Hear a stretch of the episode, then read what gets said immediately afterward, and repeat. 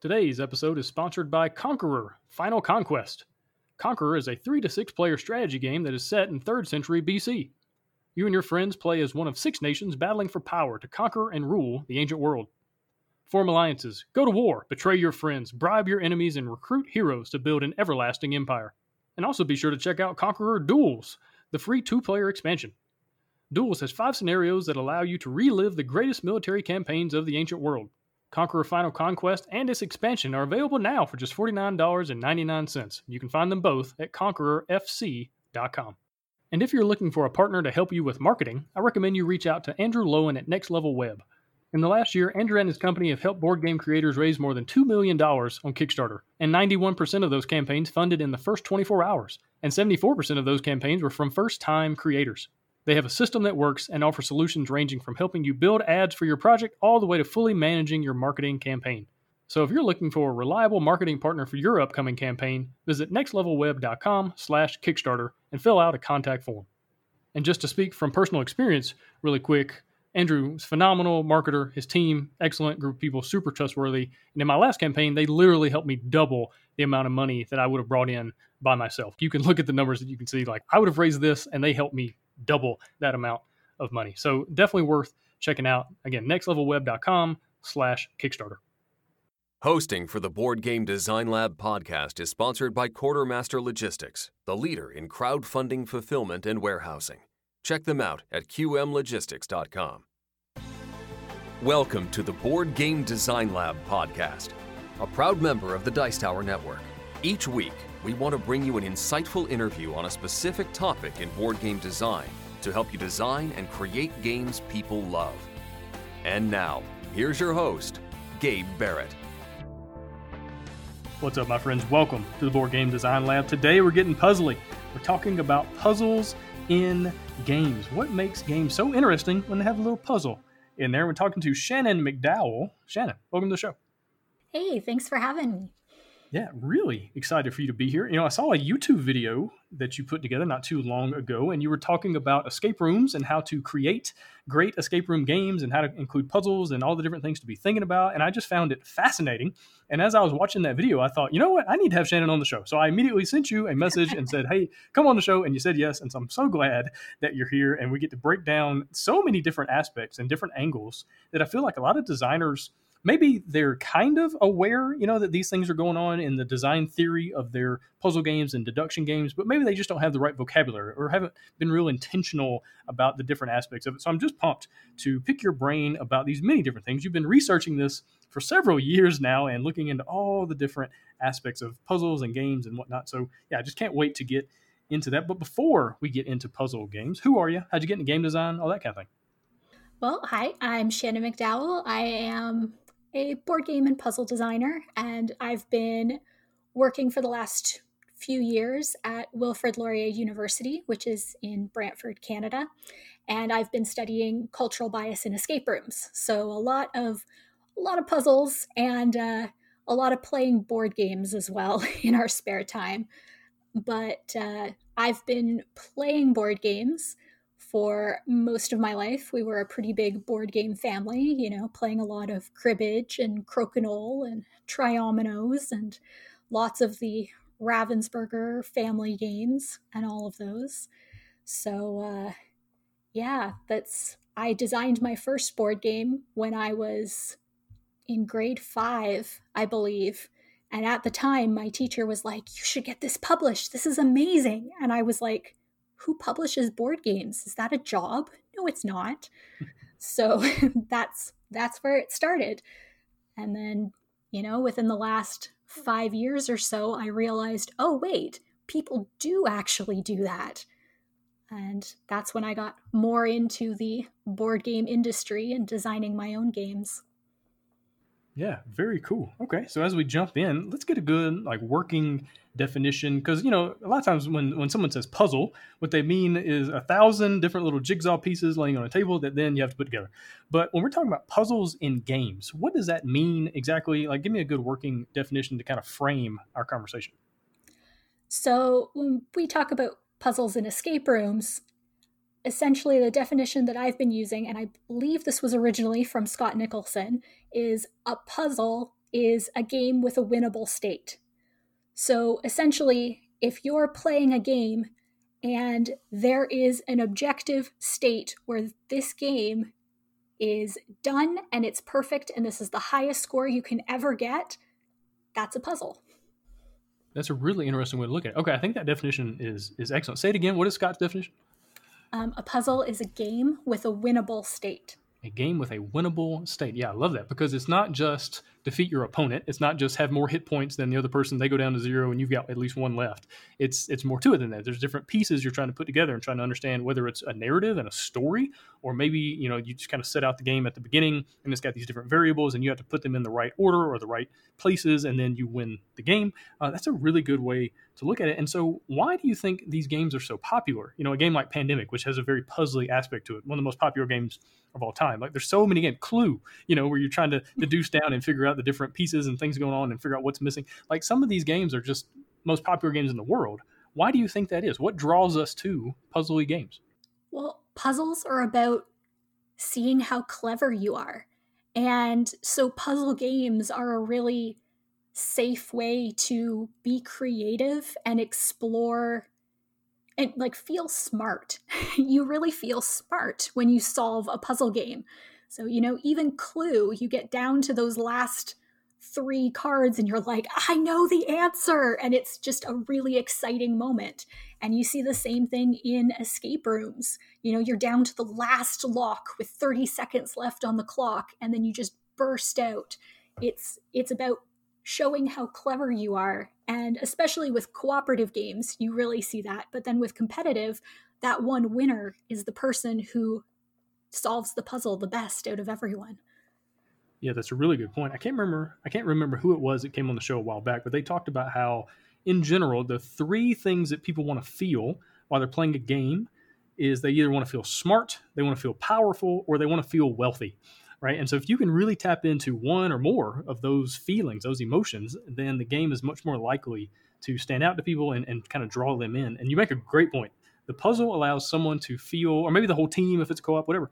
But people get to feel clever, get to feel smart. They get to put those things into place. And I feel like also psychologically, our brains are drawn towards patterns and finishing patterns, and that's what a puzzle is. It's, it says here's the pattern. It's missing some pieces. Put it together in the right order, and it, and your brain like really you know is, is drawn towards that. In your research did you find anything like that that kind of talked about psychology of puzzle games?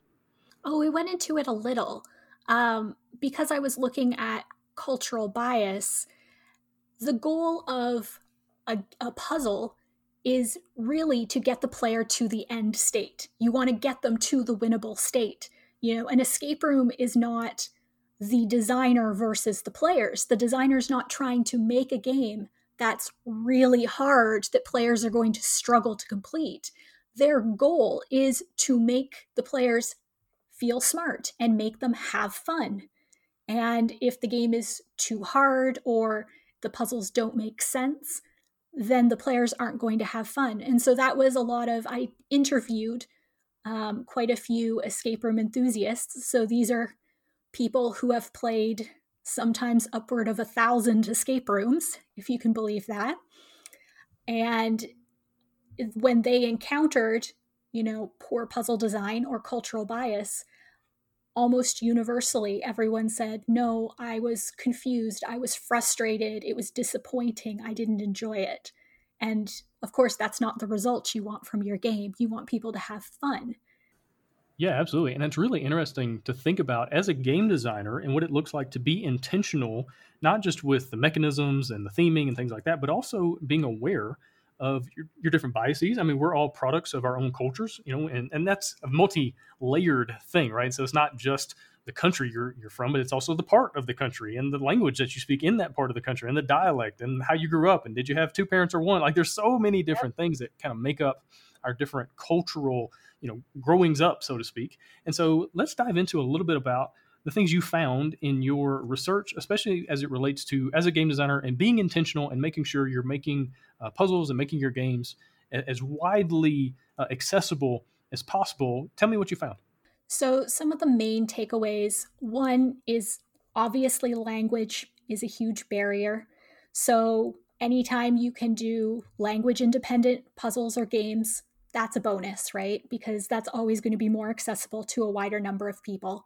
Um, symbols as well, you have to be aware of what symbols mean across cultures, and that can include colors. So, you know, I'm not, I didn't necessarily look at accessibility issues like color blindness, but things like if you're using green to mean go and red to mean stop, well, that's not consistent across countries. So you may find differences in how players from different cultures react to different colors. And, you know, we found an example where a computer program had an X and you hit the X to cancel, uh, um, cancel out of the window, right? But one group of players said, oh no, in our country, you hit the X for enter to submit a form. Huh. So they were stuck on a puzzle for quite a while because they're like, well, we don't want to submit this, we want to close out. And they thought that the X would submit it. So there's things like that where um, I also looked at uh, norms. So things like what does a table setting look like? Um, what are taboos in a culture? You know, do people take their shoes off when they're walking in a door or not? Those different types of norms that you may not think about because they're so ingrained in your own behavior. Um, also, objects. Someone spoke about an escape room that they did in a Nordic country, I forget which one, that was in a person's house and there was a sauna in the house.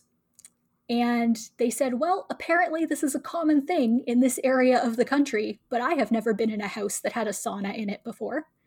So they didn't know how the sauna worked. They didn't know where it was or what it was when they encountered it. So they had problems solving a puzzle around it. So that can translate to board games as well, where what is the picture on your card? Do players know what that thing is and how it relates back to the theme of your game? Does it reinforce the theme or does it just confuse players? Yeah, that's a really, really good point. This is something I've run into uh, personally with public speaking. So I've um, had the opportunity to travel to all sorts of uh, different places around the world and, and, speak and preach and do different things. And one of the things that um, I was trained on, I did a lot of public speaking training over the years, is be aware of your audience and be careful of idioms. Be care- be careful of certain phrases because if you say something like, "Oh, you really knocked that out of the park," and you're talking to a bunch of people who've never played baseball, they're not going to have any idea what you mean. Like knocked out of the park. Like what is that? Is that good? Is that bad? And so it's just something to always be aware of, uh, specifically when you're thinking through. Okay, who is the target audience of my game? And let me make sure that this game is is as uh, accessible to them as possible right? And and then also when you're thinking through as a publisher, maybe uh, okay, I want to license this game to other companies in different countries. They're going to translate it. Uh, okay, what do I need to think through, maybe from a design standpoint or an art standpoint? Some art is offensive in some countries. So if you have a puzzle that's uh, based on a certain uh, style of art or an art piece or something like that, maybe you need to change it if you're you know going to have your game translated into different languages or, or published in different places around the world and just again it's something to be intentional about be aware of don't just go out there and assume that you know it all and you're doing everything right because maybe you are but probably you're not and so just being aware that these biases do exist and then working with people uh, who maybe are from those areas. I, I think uh, one of the, my favorite things I've seen online is people go into the Facebook groups and they'll say, "Hey, I'm looking uh, to talk to someone from this part of the world or this country or who speaks this language because I just want to make sure that my game, you know, isn't saying anything dumb or silly or offensive or anything like that." And you know, hiring those people to help you translate a game into another language or, or make sure everything is good to go. Uh, especially if you're in another country coming over into uh, the states and into English because there's just certain things that you need to be aware of. And so, do you have any advice uh, as far as that goes? As far as making sure uh, your your game isn't stepping on too many toes or anything like that? Like anything from your research that you could kind of point to as a here are some best practices? Well, I actually have an entire paper I wrote that are all about best practices for avoiding cultural bias. So hopefully that'll be available soon. But in the meantime, um, the advice I would give is do lots of testing. So in board games, we call it play testing. In escape rooms or puzzles, they call it beta testing. Um, just test with a lot of people, test with people from different countries who speak different languages if you can, test with people of different educational levels. Um, and that will give you a good start to figuring out what is understandable and what is a little more difficult for players to understand. Yeah, absolutely. Okay, let's switch gears a little bit. Uh, before the show, we were talking about your hierarchy of puzzle games that you've kind of come up with. And I think it's a really good system that uh, will be helpful to a lot of designers if they can kind of start putting games into these different categories to really understand what kind of game you're designing. I know when I was first designing way back when, I would just kind of design and I didn't think too much about the theory behind it. I didn't think too much about much else other than I want to make a game like this and I'd make it. And but the more I've become, uh, the more I've gotten into game design and really understand the different aspects, like the deeper aspects, the more I really enjoy kind of breaking things down and understanding what else is going on way below the surface. And so let's talk about your hierarchy. Uh, you've got four different categories for puzzle games. And so tell me what those are, and then let's jump into each one. Sure. So this is not conclusive. I'll just have a disclaimer right up up front. But this is how I like to categorize puzzle games and it also it gives you a good idea of whether the audience will like it depending on what type of audience and what type of puzzle game you're going with. Um, so the first one is pure puzzle games. So I start with the second is uh, replayable co-ops because co-ops are almost universally puzzle games. Um, then I have competitive puzzle games uh, where everyone is essentially completing the same puzzle, and then competitive puzzle games where that have uh, variable variable input. So those are my my four main categories, and from there it moves on to games that have more like variable setup and more interaction. Yeah, gotcha. All right, so let's go through each one of those and give me some examples and tell me the different and like the different parts of that, like what separates those games, those type of games, like what separates each category. Okay, so the pure puzzle games are co op almost universally, I would think. Um, I can't think of one that's not. And these are games like your escape room games, your exit and unlock, um, games that are one playthrough and there's one solution. You can only play it once. These are not replayable games.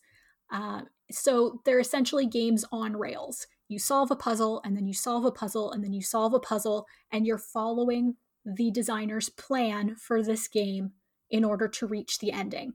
A lot of times there's a narrative involved. Um, some games are solely puzzles, but you know, the the good ones at least make an attempt at a narrative. And so you're following the story straight through and that's why you can't replay them because it's a set number of puzzles and a set narrative. And once you've finished it, you finished it. Uh, the second type are replayable co ops. So these are ones that have variable setups. So, for example, Pandemic, where each game starts with a different setup, which makes it a different puzzle, but every game itself is a puzzle and players are going through the motions to try and figure out how to solve this particular puzzle. So I find that really interesting because players can do the same moves and but these games are not solvable necessarily and actually some deck setups for pandemic may not be solvable. It may be impossible even if players play perfectly for them to win. And that's how you know, it's a puzzle. So in that case, I those are fun uh, to design and to play because you really have to think about are these games going to be the same all the time or is there enough variability in the setup to make it fun every time for players to play uh, the next category is competitive games that are no interaction between the players and they all have the same input. So you'll see that a lot with roll and write games. For example, Welcome to, where every player has their own board. You flip the cards, and every person writes what they think is the best answer onto their board. What do they think is the best placement? And so everyone is making their own decisions, but they all have the same input. And it comes down to who solves the puzzle the best in the end, who gets to the answer first, or who gets the highest score and solves it the best. Um, you can also look at number nine, is one of my favorite of these types of games. Everyone has the same inputs at the same time, and the only difference is how they choose to play. And also, Tiny Towns is a good example of this. And then the last category that I describe for puzzle games is competitive games that have variable input and usually a, a little bit, you know, small to medium amount of interaction. So these could be more abstract games that you would think of. They're almost they're the games that I usually hear called puzzly. You know, when people are describing games, oh, this one, you know, requires a lot of thinking. It's very puzzly. So the more, most recent of those that I've played is Calico, um, which I had a friend complain that it's it hurts his head. It was too much puzzle for him. Uh, so a lot of times these variable inputs are because players are drafting or because they're doing worker placement and they still have their own board that they're completing the puzzle on, but maybe each person's board is slightly different or they're getting slightly different pieces. Um, but there's very little that you can do to influence someone's board. So this would also be like patchwork would be an example or Azul, although that's the high end of interaction, I would think, because you can really mess with people with Azul. Yeah, absolutely. I think that's a really wonderful way to break down the different categories in you know inside puzzle games in general. Now, a lot of those games you're, you're talking about, uh, they have a tendency to to burn players' brains, like you're saying, yep. and create a lot of analysis paralysis. Because I mean, if it's a puzzle, then in theory there is a perfect move each turn, right? There is one one move that's better than all others, and so sometimes people get bogged down in trying to figure out what that one is, and you know they take forever on their turn. And so, uh, in your research or in your your designing any of that, uh, how do you deal with that? What are your thoughts on ways to uh, keep players from just sitting there staring at the board and not doing anything? So, how most of these games solve it is by only giving you small pieces of information at a time. So, for example, I'll use Calico because that's the most recent one I've played, but you only have a choice. You have two tiles in your hand, you play one onto your board, and then draft another from, I think, three that are out there, out um, in the center for all players. So that makes it really easy because you have very limited choices. So, yes, it's a puzzle, but you're limiting your choices to what do you place on the board right this instant? And it can still be brain burny, but they did a really good job of of cutting down all the different choices you have so that there's there's enough choice there, but not enough to really make you sit there and stare at it for half an hour. Um, and if you make a mistake, it's pretty easy to work around it definitely another angle I think a lot of these games really do a good job with is not giving you too much information, like you're saying, not too many choices, uh, but they also they don't give you perfect information. So like with Pandemic, you you might know that you know the uh, Atlanta card is in there somewhere. It's somewhere in the in the next six cards, but you're not entirely sure where in the next six, and so you, then you have to make your your choice or do your actions based on knowing the Atlanta card might come up next next card, and it, we might lose the game, or it might come up, you know, five or six cards from now, and so we've got a little extra time, and so you've got that imperfect information that then you're trying to put the puzzle pieces together in the way that you hope things turn out, but you don't have the perfect information to know exactly. Okay, well, Atlanta's coming up next. If we're going to do this, we're going to do that and the other, and the game's kind of solved. It still gives you that tension uh, because you're not entirely sure, and so you can kind of mix tactical and strategic choices in in together, right? So you have the tactics yeah. of okay, I'm gonna take this, make this choice right now for this turn, and uh, hopefully these other things are going to come out. These tiles are going to come out. These cards are going to come out. I think they are. Here's the odds. Here's the percentages, whatever. And and so I think that's another great way to kind of keep players uh, not sitting there and just staring at their cards. Yeah, exactly. And that kind of the input randomness is really necessary to keep a game fun. And that's what differentiates these puzzly games from pure puzzle games that are only one time play. Um, it's that randomness. And if you don't have that randomness in games, then you do not have any variability. And players, there's no need for them to play it multiple times because they'll have the answer right after the first time. So I think that's really important. And the puzzle games that I like the most are the ones where they do a really good job implementing that randomness so that it's still a puzzle and you're not quite sure what's coming up next, but you're able to deal with it enough in advance and you still have enough choices to have the best outcome that you can. Yeah, absolutely. Okay, let's switch gears a little bit. Let's talk about the difference between puzzle games and then games that just have some puzzle aspects. You know, before we uh, hit record, we were talking about Carcassonne and games similar to that. They're, they're, not exactly puzzle games, but they've got some cool puzzly things going on. So, what's the difference, and, and what are some of the more uh, interesting aspects of, of games that aren't puzzles, but then are kind of puzzly?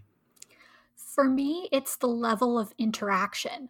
So, the more interaction between players, the more another player can interfere with your play the less that it is a puzzle game. So you've got games like Carcassonne, right?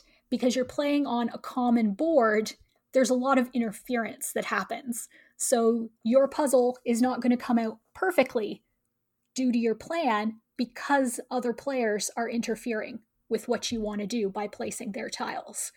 So, and you'll see the same thing with, you know, I mentioned roll and writes tend to be very puzzly games well, if you look at silver and gold, um, and that one's Pandasaurus, I believe, that one, because players are also choosing cards at the same time that they're writing on, then you're interfering with other people's game. So they may not get the cards they want. They may not get the score that they want because um, of what's getting taken. So that one veers away from the pure puzzle into higher levels of interaction.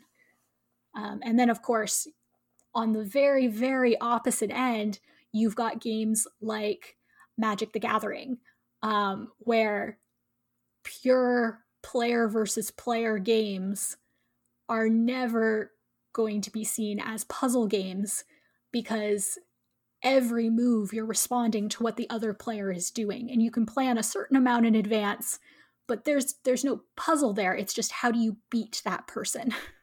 Yeah Absolutely.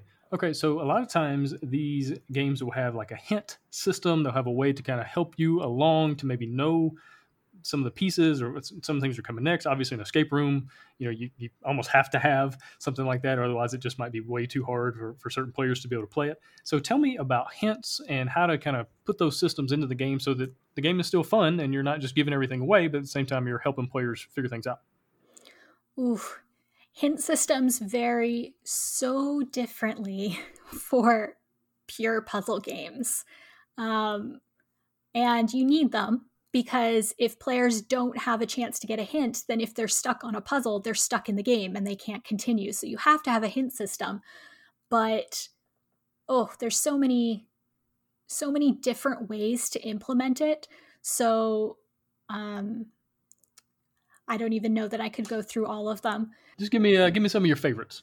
Okay, well, the escape room style card game that I designed just had hints on the back of the cards. So anytime you weren't sure what to do with a card, you could flip it over and it would tell you what's going on. Um, and it gave you hints in increasing levels of detail. So you, it starts with, you know, this card goes with this card. And then at the very end, it says, You're looking for an answer that is five letters about this topic. Um, then you also have games that implement apps. And that's probably one of the smoothest ways to implement hints, just because then players can't read all the hints. So you've got like Unlock, for example, has their app that goes with the game. Um, some games have numbers on the card and you can look it up in a book and it'll have a hint as to what to do with that piece. Um, I actually I like it when games don't need hints necessarily, where you can try different things and figure it out on your own. But that is less realistic, I think, for a pure puzzle game. You need some kind of hint because it doesn't matter how easy you think your puzzles are, there will always be a player that does not understand what you're trying to get at. Yeah, absolutely. One thing I'm I'm actually working through right now. I've got a narrative based game. It's got a ton of story, you know, ton of choices, things going on. But uh, there's lots of puzzles in it. But the puzzles uh, don't hide anything that has to do with the main story. So the if you run into like let's say you go to a cave and you're on a side mission, side quest, and you run into this puzzle and you have to figure out what to what to do, and maybe you can't figure it out well, you, you didn't lose the game. Uh, you just maybe didn't pick up that really cool item that you would have gotten through the side quest, or you didn't meet that extra character or something like that. But then you can always go, well, I can't figure it out, and just jump right back on the main storyline and, and continue progressing through the game. And so, don't necessarily need a hint system because you're not hiding anything, you know, important. Uh, so that's one way that, that I'm kind of working right now to handle it. Uh, yeah. But when it comes to narrative, go ahead. Well, I was just going to say, have you played any of the, I think they're called the Coded Chronicles games? I have not. Tell me about those. So they've got the Scooby Doo one and The Shining, and they just ah. recently came out. And I helped playtest the Scooby Doo one. So those are fun because they're the similar type where you eat every person plays a different character for Scooby Doo, and then you go and you interact with things in this room. And you go uh, depending on what you interact with you go and find that line in the book and read the narrative for that section. And it's very interesting because you can get right to the end of the game and not necessarily have any idea who the bad guy is if you didn't interact with the right objects. So i find that interesting because you can it's it's a great example of a game again like you said that doesn't need hints because you're just exploring the narrative. And if you don't happen to talk to the right person, well, then I guess you missed out. Um, it's the same with a lot of deduction games, are like that too. You know, like Chronicles of Crime. If you don't talk to the right person, then you're not going to get the hint you need to figure out the answer in the end. Very cool. Yeah, I like that a lot because the end of the game is going to happen. You know, it's not like some games where if you get stuck, you could literally be there indefinitely. Uh, I'm looking at you, the first scenario in Time Stories, where it had that crazy, uh, is a really good puzzle, really good, but also kind of challenging. And you couldn't go anywhere. You couldn't do anything until you completed that puzzle. You could not move on with the game. And so there might be people out there, you know, still that haven't finished that first scenario because they couldn't get past that puzzle. And I mean, that's one way to do it. I'm not going to say that's a wrong way, but I personally would much rather know that the end of the game is going to come and I might lose. I might not figure out who the villain is or, or you know, what murder weapon they used or whatever, but I know the game is going to end and I'm going to at least have a chance uh, to yeah. win based on my own cleverness. It gives me feelings of playing Myst as a child and having oh, no idea how to get to the next section. Absolutely. And that was before the days of just going online and saying, "Hey, how do you do this?" You know, I don't I don't know that there were all the uh, the Reddit boards and all that, the Facebook communities that could help you, you know, uh, back then. And so, yeah, just something to think about as a as a game designer. Now, as far as those narrative based games go, any other thoughts, any other ideas or best practices or, or, things you've seen in other games or any other systems that, that stand out to you as being really interesting puzzles or puzzly type things? Well, I will say I like the games that take a note from the old school computer adventure, like text based adventure games. So, where you have different inputs and it allows you to explore, but very limited. Um, I find, uh, for example, escape room, like remote escape rooms, have grown in popularity during this pandemic because, you know, most escape room physical locations weren't open. So people started doing remote escape rooms, and those have really grown and you're seeing different styles in those as to how players can interact with the game, whether that's um, having a live avatar, so an actual person helping you through, whether there is a website with a hint system. Um, I forget which escape room board game creator it was who said their first indie game that they sent out, they had it was an actual their actual phone number that people could text for hints. And they did not realize that this game would go all over the world. And so they were getting texts for hints at like three in the morning. And uh, that wasn't great. but yeah, I think there's there's different ways to go about it. Um, sometimes you can have an app or a website, which is really the smoothest but I don't know how much that interferes with having a pure board game. Uh, I don't know. I, I'd say just make sure that the process or the technology that you use is accessible to people. Um, allow people to pass the games on if they're one time play uh, so that you know they can potentially get their value out of it or just keep the games as low cost as possible, especially if they're one time play. Yeah, absolutely. Okay, let's switch gears just a little bit. Let's talk about deduction games. You know, they're very puzzly in nature. But before we dive into that, why why do deduction games kind of fall under this puzzle umbrella? I find that deduction games have very similar categories that I outlined for puzzle games. And that's where originally I had deduction games included in my puzzle categories, and then I realized no, they can be divided out and they're a separate category of games on their own. Um, and, you know, everything from the pure deduction to the types of games where players make the answer occur, where there is actually no planned answer at all. And it's it's so interesting. It was something I just started looking into as I started to design my own deduction game a few weeks ago and realized, oh, wait, there are different categories of deduction games, and each of them plays very differently, and you would probably appeal to different markets. So it was very interesting to look into, and it's definitely related to puzzle games because you're still coming up with that one answer, which is similar. But yeah. Yeah, so let's let's break down each category. It's another one where you have four different categories. So tell me about each one and, and tell me some examples of, of games in that category. Yeah, so I started with pure deduction games. And so those are the games that you can play once, they have one answer, they're typically co op games again.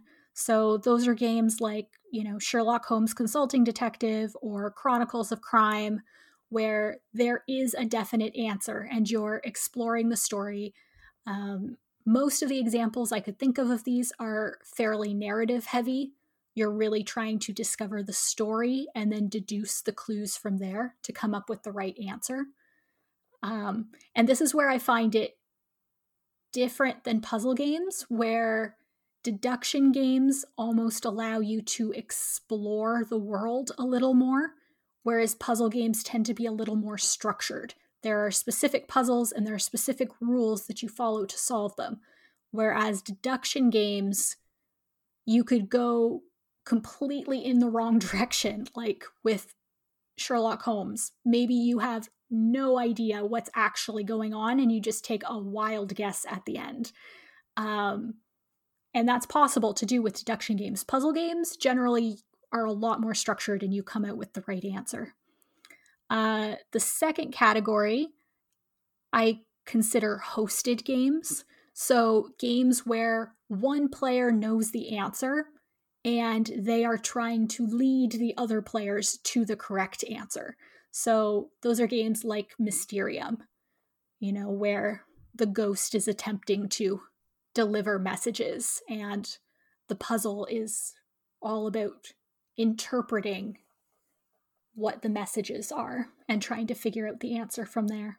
This category has one of my favorite games of all time, which is Deception Murder in Hong Kong. And I absolutely love the puzzling nature of this because if you're the, the CSI person, then you're you're placing the clues down, trying to get everybody else to to guess who the murderer is. And so it's just really cool because like as that that player, you're creating the puzzle. You're, you're trying to put the puzzle pieces together in the right order in the right places, and everybody else is staring at that and all the other variables, trying to understand what puzzle what puzzle is this, you know? And so it creates some really funny moments when some people just totally mess it up and don't understand anything about the puzzle pieces that are putting in you're putting in place. And sometimes you, you click and, and people know exactly what you're trying to say and they, they solve the puzzle right off. And so I love the the nature of that deduction game, uh, especially. I, I think I don't know personally. I, I, really I'm really drawn to those kind of games because again, people get to feel clever. The person in that role gets to feel smart if they do it right, and other people get to feel smart if they you know can figure it out. So yeah, I really like those.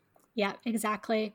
Um, there's a party game too that's similar, and I am terrible at remembering names of games, but where one person has a word and everyone else is trying to guess the word by asking yes and no questions and I got stuck because my word was glass. So people were asking, is it in a kitchen? Yeah. Is it on the outside of a house? Yeah.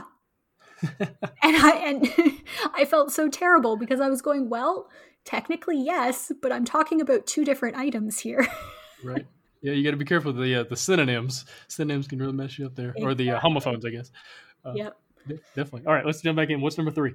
Okay, number three is elimination deduction games. So these are games like Clue or Outfoxed, where you remove the answer from the deck of cards, usually at the start of the game, and then the rest of the game is players trying to eliminate all the other answers in order to get down to the right one. So those are those are fun and I do see that a lot in kids games um, the elimination style because it's it's very good learning opportunity for kids uh, learning how to eliminate answers and come to the correct one. And then the last one is the forced answer. So those are deduction games where the solution is based on the player's actions. And there is no one solution at the start of the game but as players play they force the answer. So games like Cryptid, and I know before we started recording, you mentioned Tobago too. Yeah, definitely. That's one of my favorites. Uh, I love. I just love the puzzling nature of that game because you get to kind of create the puzzle as as you see fit, or maybe as is most beneficial to you as you're riding around this island. You're, and you're playing cards, and you're trying to place treasures on the island. And so you'll play cards that say, okay, the treasure is two spaces away from a palm tree the uh, the treasure is not in a mountain area. The treasure is on the beach, and you're you're basically creating all these variables that will eventually lead to only one possible place that that treasure could be, and then you're trying to get there first and, and pick it up in your little Humvee, your little Jeep. And uh, yeah, I just love the nature of it as, as you're playing cards, and, and everybody is competitive, and so everybody's kind of playing cards on different places, and, and you're basically narrowing down where the treasure could be. It's it's a lot of fun. Yeah, those are that's such an interesting style of game. I've I've tried to design my own like that and have not managed it yet. So kudos to those designers who can make those games work. Yeah, absolutely. All right, tell me about some of your other design challenges. You mentioned that you're uh, working on a deduction game. I know you worked on uh, escape room games. Tell me some of the, the things you've run into that you've had to figure out how to overcome, and, and, maybe some things that you know, looking back now as you become a more experienced designer, you know, you're like looking at yourself a while back, going, "Oh, how can I? How could I have made that silly mistake?" So, tell me about some of the, the challenges and obstacles you've run into. Well, specifically with um, escape room board games, for example, I've learned how to do a more a narrative structure to the puzzles and it's interesting because just as with a story, you have, you know, the the introduction and then the rising tension and then the climax and then it drops off at the bo- at the end. You want to do the exact same thing with puzzles. So for example, your intro puzzle to an escape room game should be very easy. It should be one of the easiest puzzles in the game to get players into it because if they get stuck on that very first puzzle, that doesn't bode well for the rest of your game and them sticking with it. And then from there, you can let the puzzles get more and more difficult until right before the end, you have like your hardest, most clever puzzle that players can really, at this point, they're all warmed up and they can really be like, yes, we got this really difficult one. And then right there, the tension drops off, and your last puzzle, again, should be relatively easy. So lead them out of the game with an easy puzzle right at the end. So usually I have that really difficult, challenging puzzle, maybe two puzzles before the end of the game, two to three puzzles, and then the last couple are fairly easy. So that was an interesting thing to figure out, and I still ha- am not sure that I've managed having an easy intro puzzle because that is another piece of advice. Your puzzles are never as easy as you think they are. they are always more difficult. Um, and the ways to make puzzles easier is to add more information so that players have more to work with and less to figure out. So that's that is the one tip that I've learned for making puzzles easier. Um, and I would say make sure you have a clean system. The, for example, the main mechanic, the core loop of your puzzle game or your deduction game, the simpler it is, the less players have to do, the more they can concentrate on the puzzle or the deduction, the mystery, which I'm assuming is supposed to be the most fun part of your game. So you want to make sure that players can easily understand what they're doing either on their turn or during a round, and that it's very simple. You don't want them to have to move a lot of pieces or, you know, shuffle too many cards and sort tiles. You want them to be able to get into it pretty quickly on their turn, not a lot of upkeep um, so that then they can focus on the puzzle or the mystery. And then that's the fun part. That's what they're going to remember about the game. Um, but then again, I, I also lean towards very streamlined games. So that may be my own bias poking in there. yeah, it's a really good point, though. Now, let's talk about things to be aware of when you're designing a game for for smaller player counts you know for maybe a solo game or just a couple people versus a game that does have you know five six seven sometimes these escape room games have a ton of people in them. You know, if you're talking about the, like the actual locations and you're going in there with a big group of friends and, and figuring things out. So what do you have to think about as a designer as far as player counts and making sure the game's not too hard, not too much of a cognitive load? Tell me what you're thinking. So I'll start by talking about large games. Um, those large escape room games, I've played a game that had 20 people in it for escape rooms. Um, how they dealt with that was everyone was divided into groups of five, and then each group of five got their own separate part of the game. So we were all in different rooms working with our group of five until we finished, and then at the very end, we came together to solve the last puzzle.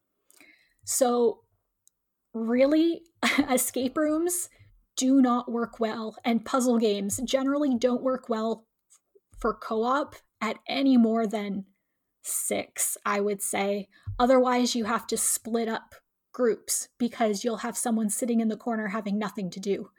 Um, it's very hard to have that many streams, uh, like puzzle lines, going on at the same time so that everyone is engaged. And then when you drop down to smaller player counts, like honestly, most, I think almost all of the escape room board games I've played, I've played with either one or two players. And that's ideal. It's nice to have a few people to play with because then if you get stuck, hopefully someone else has an answer or you've got someone else to bounce ideas off of. Um, but also, if you're going to be going with smaller player counts and that's your goal for your game, I would make sure that you have a more linear game. So, this is something I do when I'm planning my puzzle games is I draw out a puzzle dependency chart. And um, you can Google these, find them online. I got the idea from watching old like Zelda games and analysis of those. And so puzzle dependency charts are basically they have circles or icons for each clue that a player will find icons for each gate or lock a player is opening, and then they all lead to each other. So you can see what is the path of the game, where will players go within the story, and how are they going to solve things. And then you can also make sure that a clue you need to solve a lock is not locked behind that lock. Um, and the more players you have, the more you want multiple lines of puzzles so that possibly there's four locks available at one time or six locks. If you're only going for smaller player counts, then you can do a more linear game. Or if you're designing a game for kids, um, you want a more linear game so that you're only working on one puzzle at a time, and then the puzzle dependency chart becomes a straight line from clue to lock to clue to lock. So that's probably the biggest advice I would give is to see what the structure of your game is and make sure that that corresponds with your audience. So in the the puzzle games that I've designed, the I have 3 different escape room games. The easiest one is very linear. Uh, it splits off, I think, once, but then all comes back together. The hardest game is very nonlinear. You get a ton of information all at once, and it has it has been interesting playing that with different groups because if people aren't used to puzzle games, they get very confused and have a hard time telling what clues go together and what they solve. So that's where you want to be careful not to overload people with information. And a linear path can definitely make an easier game. Yeah, that's really, really good advice. Another thing I think people should be aware of from a designing and, and publishing standpoint is just the uh, the components. Like you can only have so many cards in a box. You can only have so many things in a box uh, before the price gets out of hand. And like we talked about before, a lot of times you can't charge that much for these games, especially if it's just a one time play and now you know all the secrets, you know the answers, so you just give it away to your other, you know, your other friend group or something like that.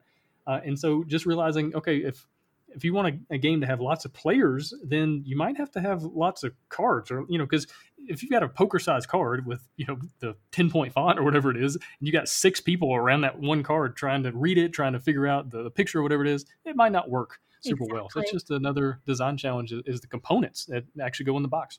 Yeah, you can uh, if you go on Kickstarter basically anytime you can see a whole bunch of puzzle games that are one time play. Sometimes they have modules for multiple play.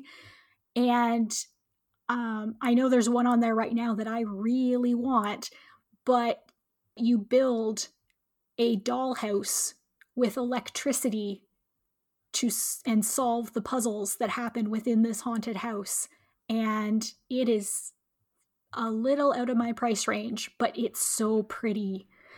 Uh, like, who doesn't want to get a flat packed dollhouse that then they build and solve mysteries in? Yeah, absolutely. And this is October, so I'm assuming there's like a creepy haunted house kind of thing going on. Oh yeah, yep. Yeah. I think there's it's just there's so many cool ideas out there and a lot of people especially if you know they have they're able to manufacture it themselves a lot of indie products coming out but it's it's really hard to have a puzzle game beyond just paper and pen that is affordable for people for one time play yeah that's a really good point. Uh, speaking of a dollhouse and, and haunted you know things going on in october and whatnot let's talk about theme. How can you interweave a theme for a game into the actual puzzles so that things make sense and, and maybe players are able to deduce down different answers or things like that based on the theme? Tell me about that. So i always start with a theme for puzzle games especially and it's almost less a theme and more of a narrative. What's the story. You always need to start with a story and you need to know what the end conditions are. Um, so, my particular process for designing puzzle games is starting with the narrative.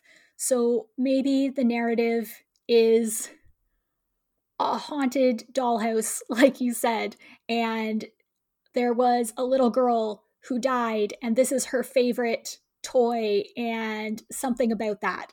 So, then from there, you have to figure out what type of objects would be in this setting. If this is the narrative, what would you find there? So if you've got a little girl's playroom that you're investigating, you've got all kinds of toys. Maybe you have a rocking chair. Maybe you've got some books. Maybe you have um, ribbons and hair ties. You know, you have to figure out what is in this room. Maybe there's a handmade quilt. And then you figure out from there what of those objects can you use to make puzzles out of. Um, and it's also important. So, again, this is based on a Scott Nicholson paper. Um, he always says, ask why. So, why is that puzzle there? Why is that object in this place? Who designed that puzzle? Who who are the players? Why are they solving these puzzles? And so that's really important. So for example, did the little girl create these puzzles to lead people to her killer?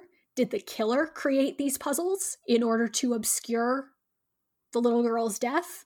You know, are the players investigators? Are they people who bought this house after the family moved out? You really have to consider what's your story um, and what's going on, and then develop your puzzles organically from that. And then that's how you create the narrative. Because in all of these objects, you learn more about the characters. Um, it doesn't need to be an entire journal entry that you're reading.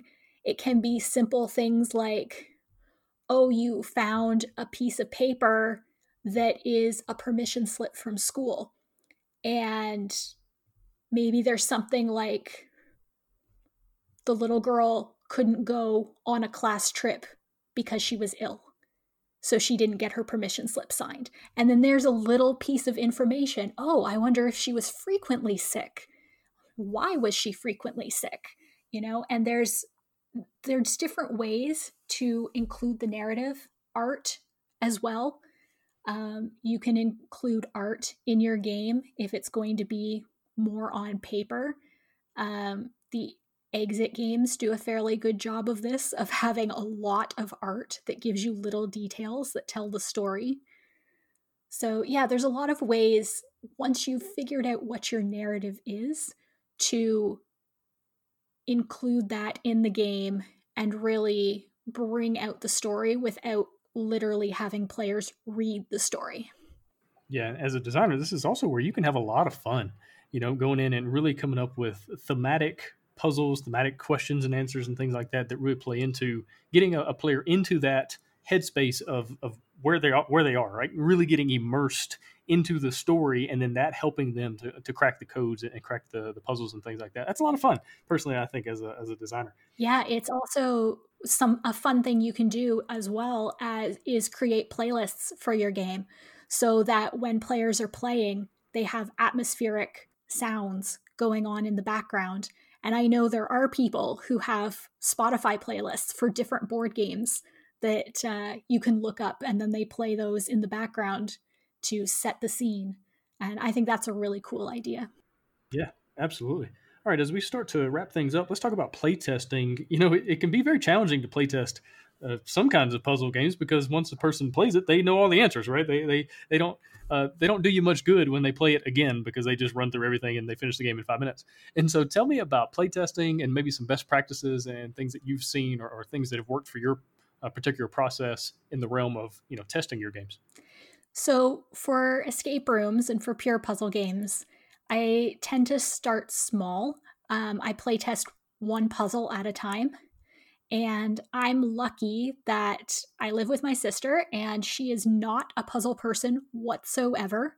So I can give her a puzzle and all the pieces, and she'll tell me, Oh, do I have to do this and this and this with it? And I'll be like, Yes, you got it. Okay, this is good for entry level puzzles. um, and then from there, once you've tested single puzzles, you can go on and start testing sections of the game with people. And of course, you need to have different groups for every section because they can't retest. Um, and at one stage, once I have the game fairly well down and I've tested with a lot of beginners, I'll go and test with designers and puzzle people, people who are have played so many puzzle games and are really great at solving them because then they can get in and see say okay yes we can solve this puzzle but maybe this color doesn't quite work or you want to reword this so it's more clear and they can give a little more detailed examples for refining the puzzles. Um, working at laurier i helped out um, with a lot of the student teams, and organizations would hire teams of students in the game design program to design games and escape rooms for them. And so I got to observe that process and assist them with testing their puzzles and organizing their games.